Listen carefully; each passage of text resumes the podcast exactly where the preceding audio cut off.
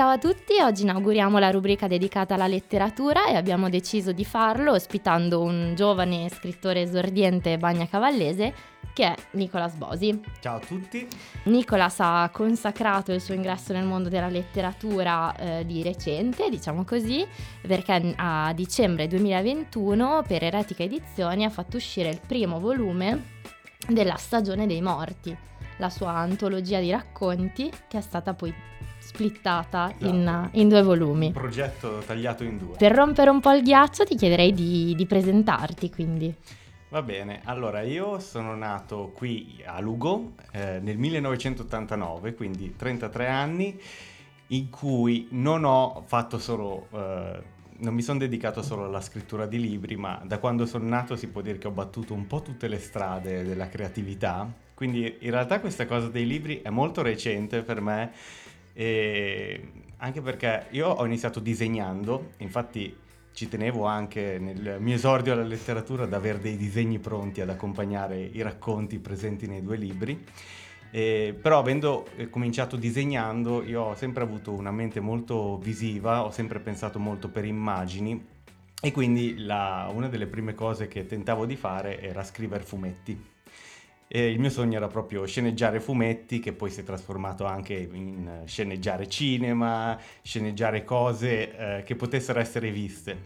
Poi, dopo averle provate un po' queste strade, dopo aver fatto delle ricerche, sono giunto alla conclusione che uh, avrei potuto provare scrivendo direttamente quelle cose, quindi lasciando che le immagini le avessero in testa le persone, non mettendole uh, su due dimensioni sulla pagina. Anche perché spesso ho notato che ne, esco, ne escono un po' sminuite le immagini mm. rispetto a uno come se, le, come se le ha pensate nella mente e quindi a quel punto tanto vale tanto vale eh, provare a far sì che le, quelle immagini vengano trasmesse direttamente nel cervello delle persone invece che sulla pagina e quindi ho provato a scriverle. Ho capito. Infatti ho detto esordiente, però in realtà tu eri già uscito prima della pubblicazione di questi libri con dei fumetti però, giusto? Sì, esatto. Prima del Covid uh, avevo iniziato a battere questa strada eh, che mi aveva portato a pubblicare alcune alcune storie molto brevi uh, in edicola sul manifesto in un allegato chiamato Alias Comics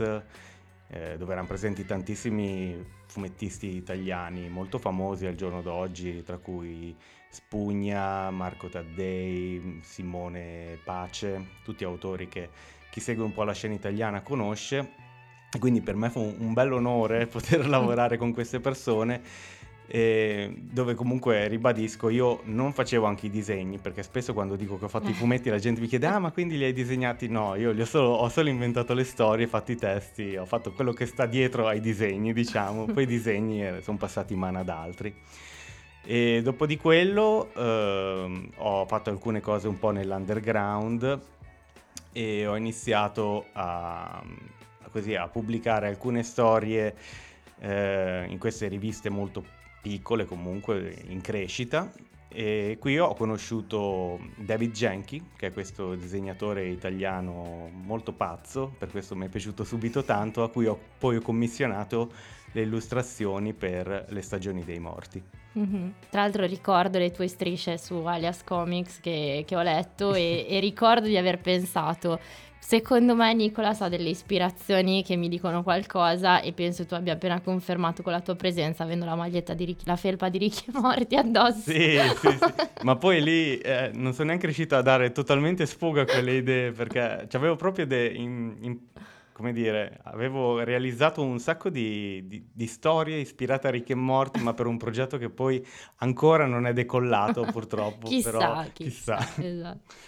Quindi, eh, vabbè, vieni un po' dal mondo del fumetto, sia per tua passione personale, perché penso tu sia un divoratore di, di fumetti, sì. se, se, non sbaglio, e...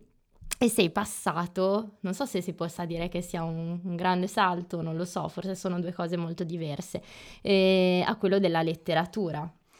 Uh, sicuramente sono diverse. Uh, tra l'altro questa cosa un po' eh, questa cosa dei fumetti che dice è vera, infatti eh, lì casca l'asino, no? Perché la gente dice, ah, quindi scrivi libri, hai letto i classici, no, io non ho letto quasi niente perché ho una formazione proprio di cinema e fumetti, quindi quelle sono le mie ispirazioni principali, poi certo leggo tanto anche di libri, quello sicuramente. Però, insomma, sì, le mie fonti principali sono quelle. Okay. Sono un po' nerd su questo aspetto qui. E però dicevi appunto all'inizio che sei appassionato di fumetto e che ti piace anche però disegnare, no? Quindi hai fatto Ho disegnato cosa. tanto, ho, ho, ho, disegnato da quando sono nato fino a metà delle superiori, si può dire, quasi in, ininterrottamente, okay. quindi sì, era una mia passione molto forte che poi per qualche motivo è scemata e, e, e purtroppo non è come andare in bicicletta che quando l'hai fatto per tutta la vita dopo lo sai fare per sempre, dopo rimani al punto in cui eri, io non avendo voluto quel punto eh, mi sento molto più avanti sulla scrittura che sul disegno. Ecco. Ok, ok. Poi potrei disegnare cose, ma sare- non, non ne sarei mai soddisfatto, temo. Ho capito. Allora, passiamo alla tua opera prima, possiamo dire. Chiamiamola così. Le stagioni dei morti, già il titolo è abbastanza esplicativo probabilmente. In quale macro eh, genere, non lo so, possiamo inserire il tuo, il tuo, il, i tuoi libri, anzi? Allora, eh, la prima cosa che, a cui pensa la gente è l'horror e non gli posso dar torto.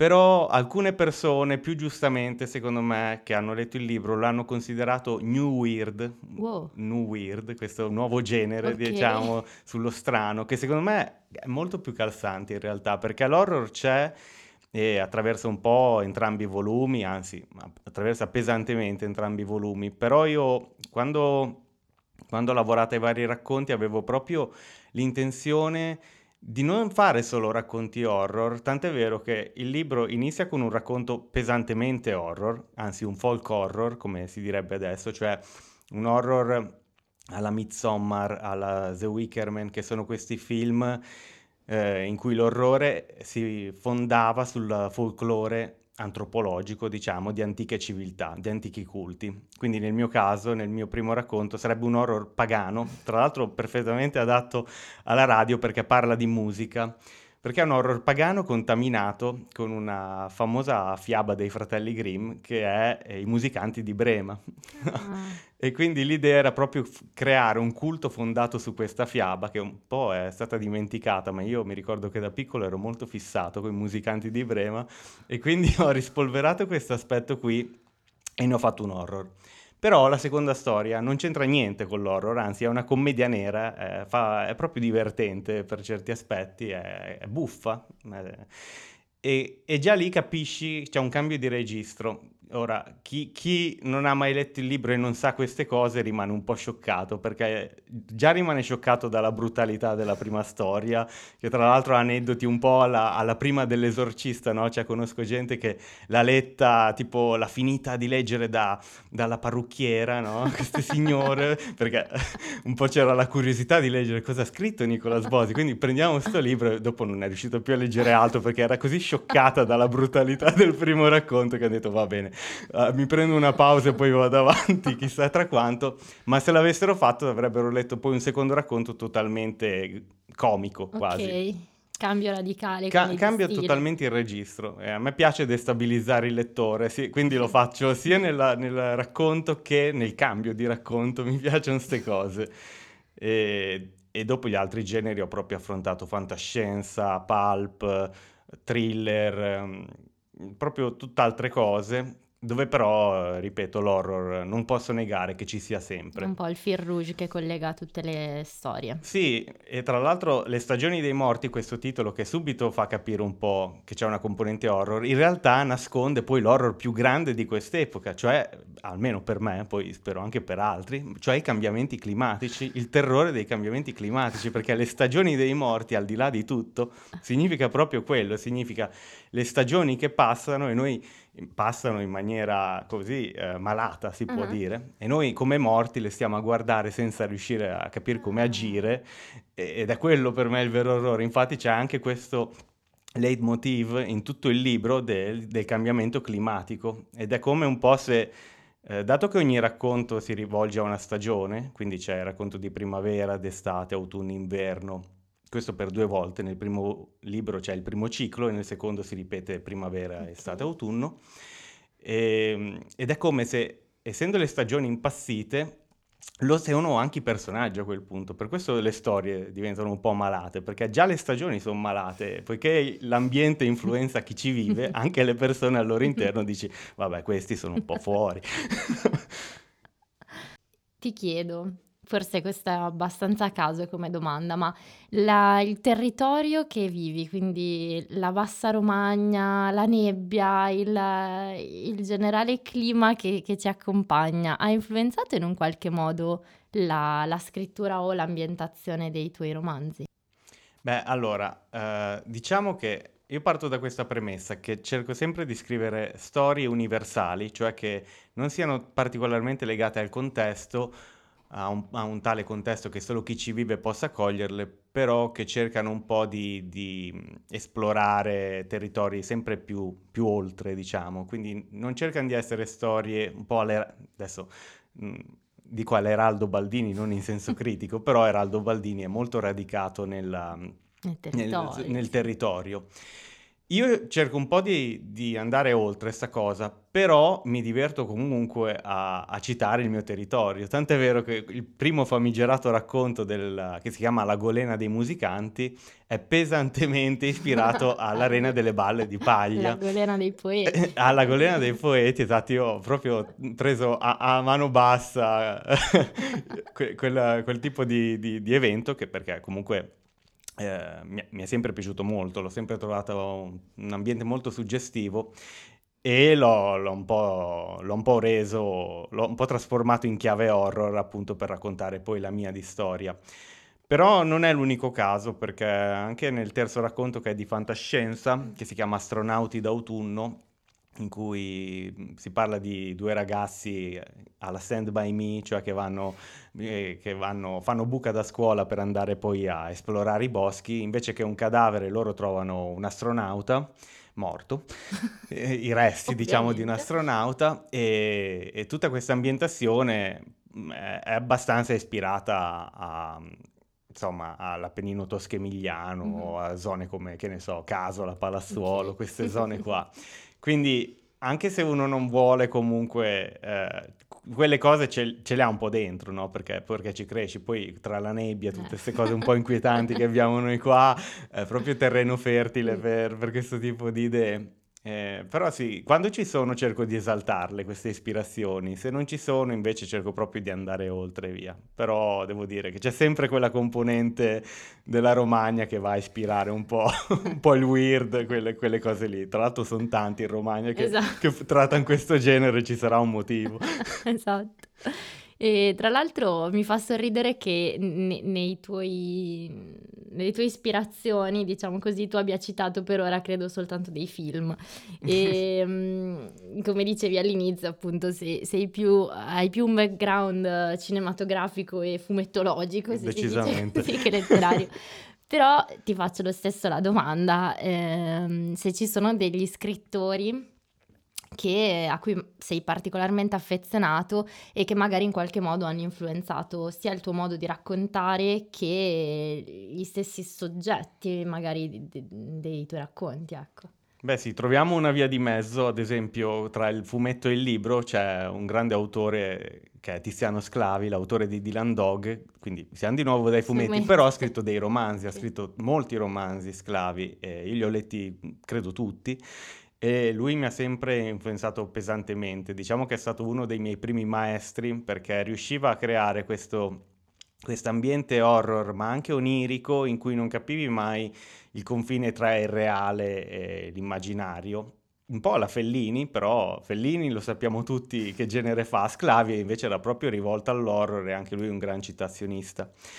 Quindi lui lo metterei tra, proprio tra le prime posizioni. Poi restando in Italia ci sono tanti autori del fantastico, tanti scrittori che mi hanno, mi hanno ispirato, eh, tra cui Giorgio Manganelli, che è un autore che ha scritto delle cose non tanto conosciute, ma molto, molto bizzarre, molto, proprio tanto.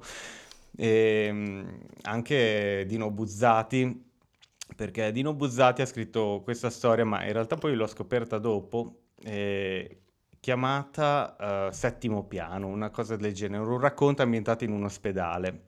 Ora, io l'ho scoperto dopo, in realtà, in retrospettiva, però evidentemente siamo arrivati alle stesse conclusioni e quindi dopo me la sono andata a leggere la storia e, e, a, e perché nel secondo volume io ho scritto questo racconto chiamato Indegenza, che è tutto ambientato in un ospedale che Inizialmente, ripeto, quando l'avevo pensato non avevo letto Buzzati, poi però prima di scrivere la stesura finale me lo sono letto pensando sia a lui che a Kafka. Quindi è una storia molto kafkiana anche quella, perché parla di questo ipocondriaco che rimane bloccato in un ospedale eh, per una serie di circostanze, diciamo che gli lavano un po' il cervello e, e anche se lui, se lui potrebbe andarsene quando vuole, non esce e rimane lì a farsi, diciamo, ricoverare quello che è, senza neanche sapere che cosa abbia.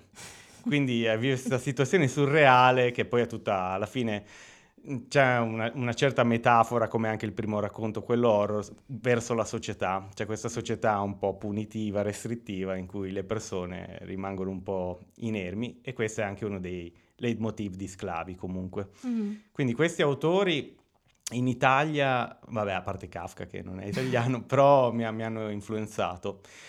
Su tutto il resto io più che altro leggo saggistica eh, di, di, libri.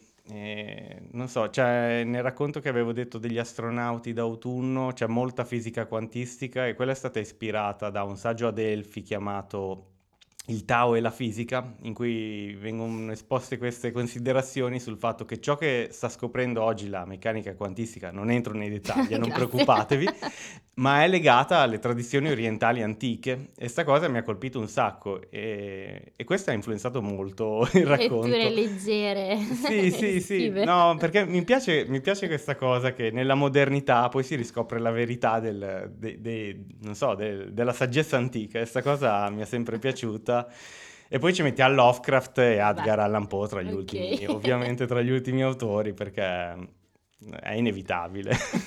e senti, il tuo libro è, vabbè, abbiamo detto appunto più volte un'antologia di racconti, però si può dire forse che è un po' anche una forma ibrida perché al suo interno contiene diverse eh, illustrazioni di eh, David Genchi, appunto. Sì. No?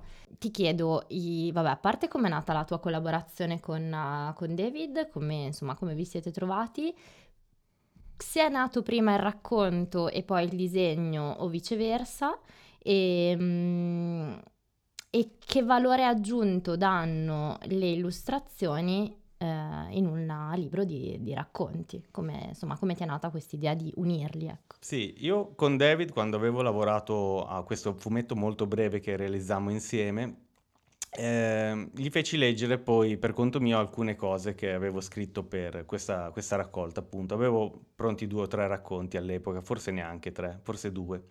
Glieli fece leggere e a lui piacquero a sufficienza da far sì che disse va bene guarda se mi piacciono eh, vorrei farti delle illustrazioni se, se pensi che, che, ti vada che sia fattibile quindi diciamo è nata da un incontro di, eh, di, di gusti simili mm. a David infatti chi ha letto i racconti e ha visto le illustrazioni spesso mi ha sempre detto almeno che eh, sono proprio eh, rappresenta molto bene i racconti, le illustrazioni, perché c'è proprio quello spirito che, che, che vorrebbero infondere poi nella lettura. Quindi lui ha letto questi racconti, li abbiamo realizzati, eh, abbiamo realizzato assieme le illustrazioni, nel senso che io gli davo degli input su quello che un po' mi immaginavo, poi lui completava con il suo stile ciò che mancava poi nei miei input, si può dire.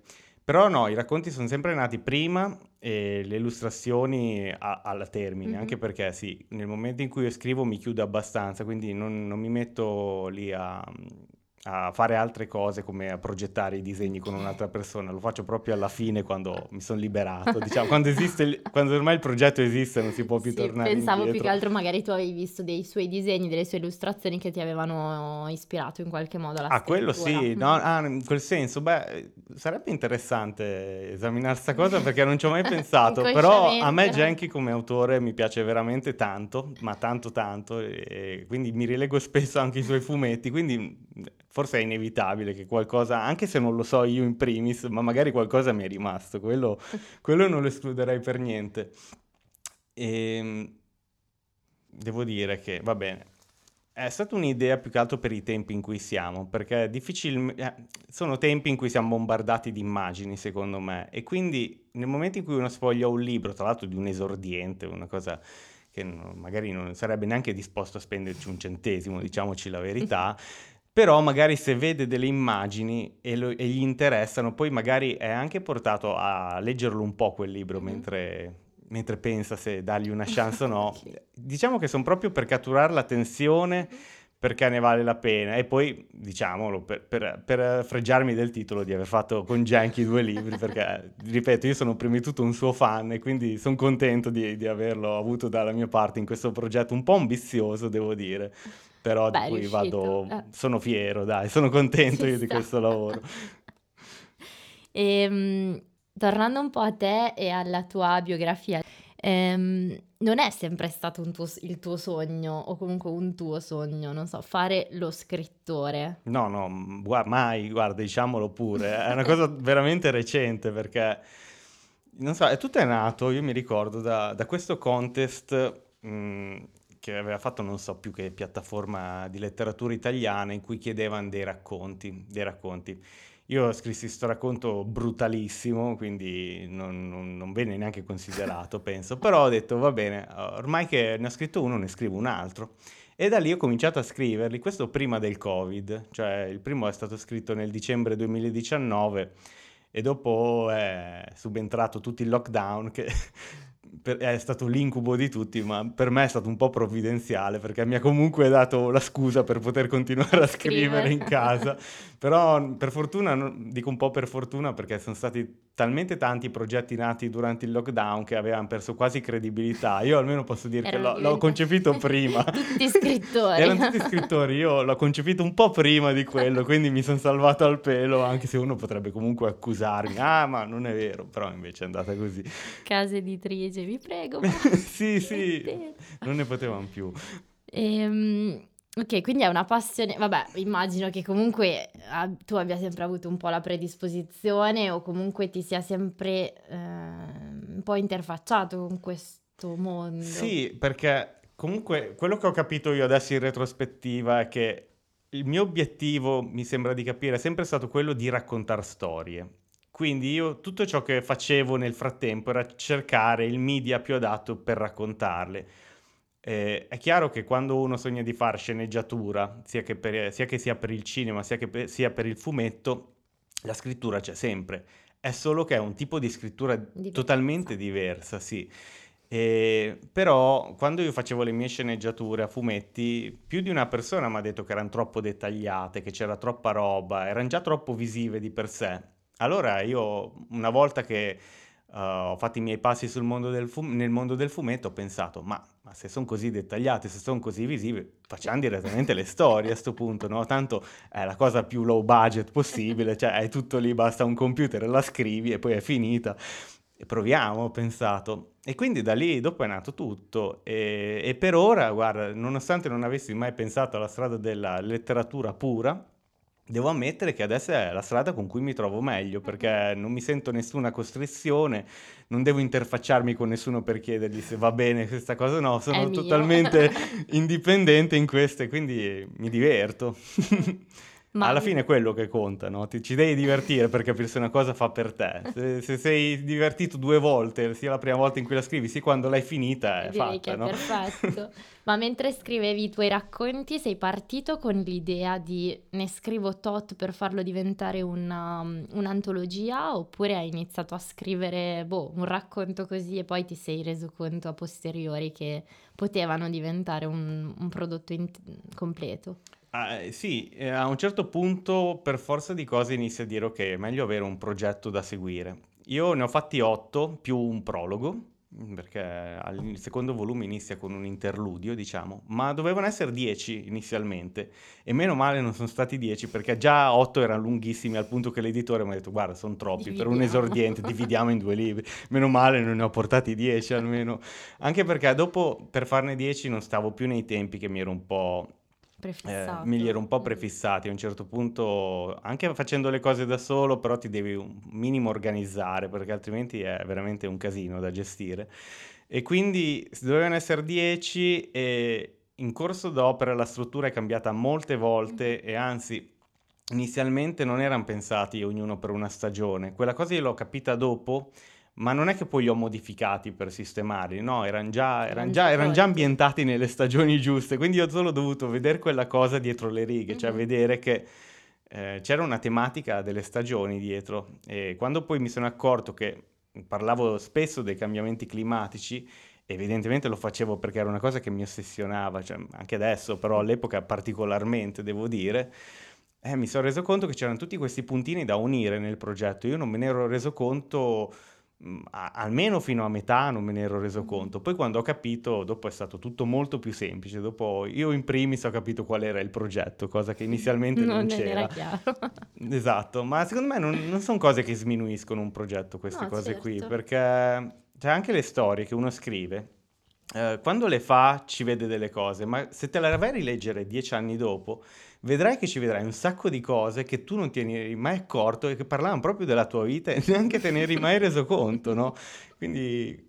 L'io del futuro che sì, vede le cose da una prospettiva. È il bello di queste cose, no? Sì. Che hanno talmente tanti piani nascosti che lo stesso scrittore in primis non le vede, se ne accorge poi. e, ehm, dato che noi comunque siamo una realtà legata al mondo delle politiche giovanili, una, un ambiente dedicato ai giovani, diciamo così prettamente. Se tu dovessi dare un consiglio o una serie di consigli a qualche giovane ragazzo o ragazza che si volesse lanciare nel mondo della scrittura, che cosa diresti? Uh, prima cosa, dimenticarsi di farlo per soldi. Mi dispiace dirlo, ma bisogna... Disillusi. Disillusi subito. bisogna farlo proprio per se stessi, bisogna... ma nel senso non per se stessi in maniera egoistica. La prima, la prima parte può esserlo, cioè nel senso tu scrivi qualcosa e quella cosa ti deve piacere. Allora sai che è sincera, perché se scrivi una cosa di cui non te ne frega niente, secondo me sei già sulla strada un po' sbagliata, perché se non piace a te, che comunque sei, diciamo, ci sono tanti lettori a questo mondo, ma ce ne sarà uno che assomiglia a te per gusti. E allora nel momento in cui tu scrivi per te, stai scrivendo anche per tutti gli altri con i tuoi gusti. Quindi se non sei fedele a quel te stesso, non sarai neanche fedele allo zoccolo di persone a cui tu, a cui tu ti stai rivolgendo. Quindi quello per me è la prima, la prima, cosa, essere sinceri sulla carta, a costo di essere brutali. E io non mi sono posto limiti, ma la gente per fortuna non è rimasta troppo scioccata, quindi secondo me è comunque la strada giusta. Poi sull'horror ci sono tantissimi pregiudizi, quindi se sei uno scrittore horror devi anche mettere in conto che dovrai cozzare con un po' di pregiudizi della gente, perché l'horror è sempre stato scomodo, ma poi mai come oggi parla di dei tabù. Perché tutto è diventato un po' tabù in qualche modo, cioè o, o è moralista o è tabù la faccenda, quindi bisogna stare attenti a muoversi tra questi due, tra questi due campi.